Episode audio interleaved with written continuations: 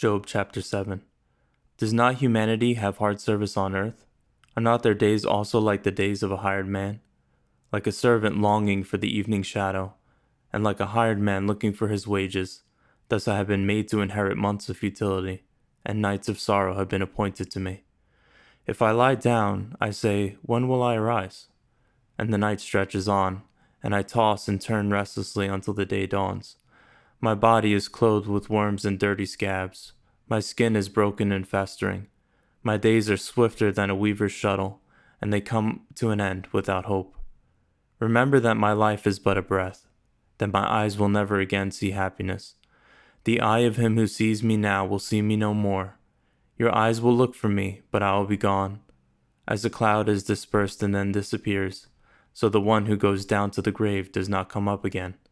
He returns no more to his house, nor does his place of residence know him any more. Therefore I will not refrain my mouth. I will speak in the anguish of my spirit. I will complain in the bitterness of my soul. Am I the sea or the creature of the deep that you must put me under guard?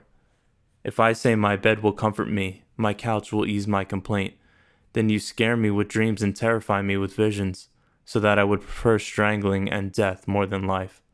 I loathe it. I do not want to live forever. Leave me alone, for my days are a vapor.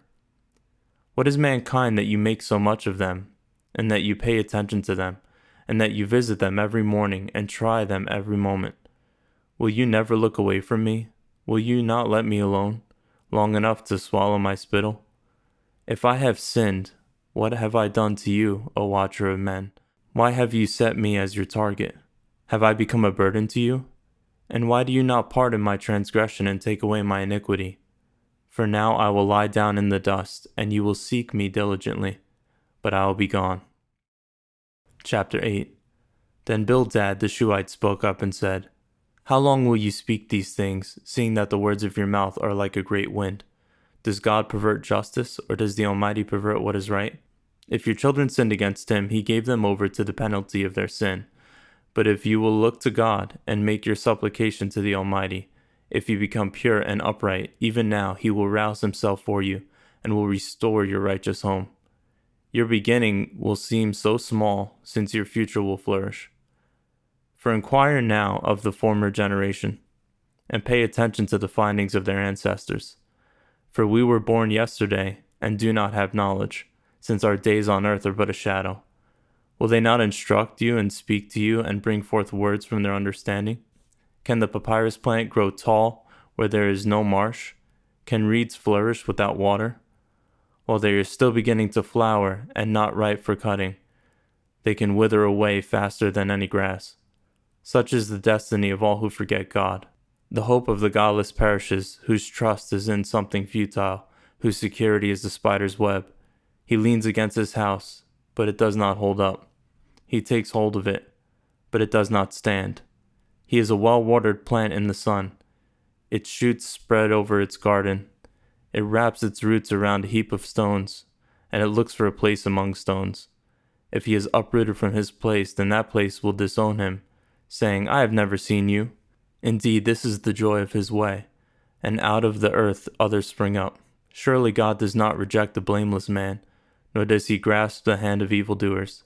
Yet he will fill your mouth with laughter, and your lips with gladness. Those who hate you will be clothed with shame, and the tent of the wicked will be no more. Chapter 9 Then Job answered, Truly, I know that this is so. But how can a human be just before God? If someone wishes to contend with him, he cannot answer him one time in a thousand. He is wise in heart and mighty in strength. Who has resisted him and remained safe? he who removes mountains suddenly, who overturns them in his anger, he who shakes the earth out of its place, so that its pillars tremble, he who commands the sun and it does not shine, and seals up the stars. He alone spreads out the heavens and treads on the waves of the sea. He makes the bear, Orion, and the Pleiades, and the constellations of the southern sky. He does great and unsearchable things, and wonderful things without number. If he passes by me, I cannot see him. If he goes by, I cannot perceive him. If he snatches away, who can turn him back? Who dares say to him, What are you doing? God does not restrain his anger. Under him the helpers of Rahab lie crushed. How much less then can I answer him, and choose my words to argue with him? Although I am innocent, I could not answer him. I can only plead with my judge for mercy. If I summoned him and he answered me, I would not believe that he would be listening to my voice, he who crushes me with the tempest and multiplies my wounds for no reason. He does not allow me to recover my breath, for he fills me with bitterness. If it is a matter of strength, most certainly he is the strong one. And if it is a matter of justice, he will say, Who will summon me? Although I am innocent, my mouth would condemn me. Although I am blameless, it would declare me perverse. I am blameless. I do not know myself. I despise my life. It is all one. That is why I say, He destroys the blameless and the guilty. If a scourge brings sudden death, he mocks at the despair of the innocent.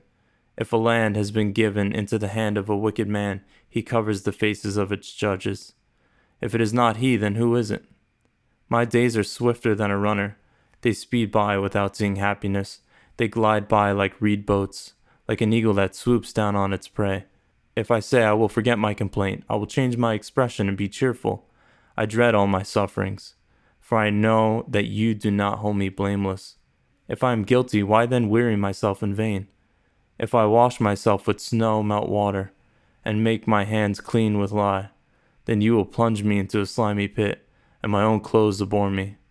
For he is not a human being like I am, that I might answer him, that we might come together in judgment.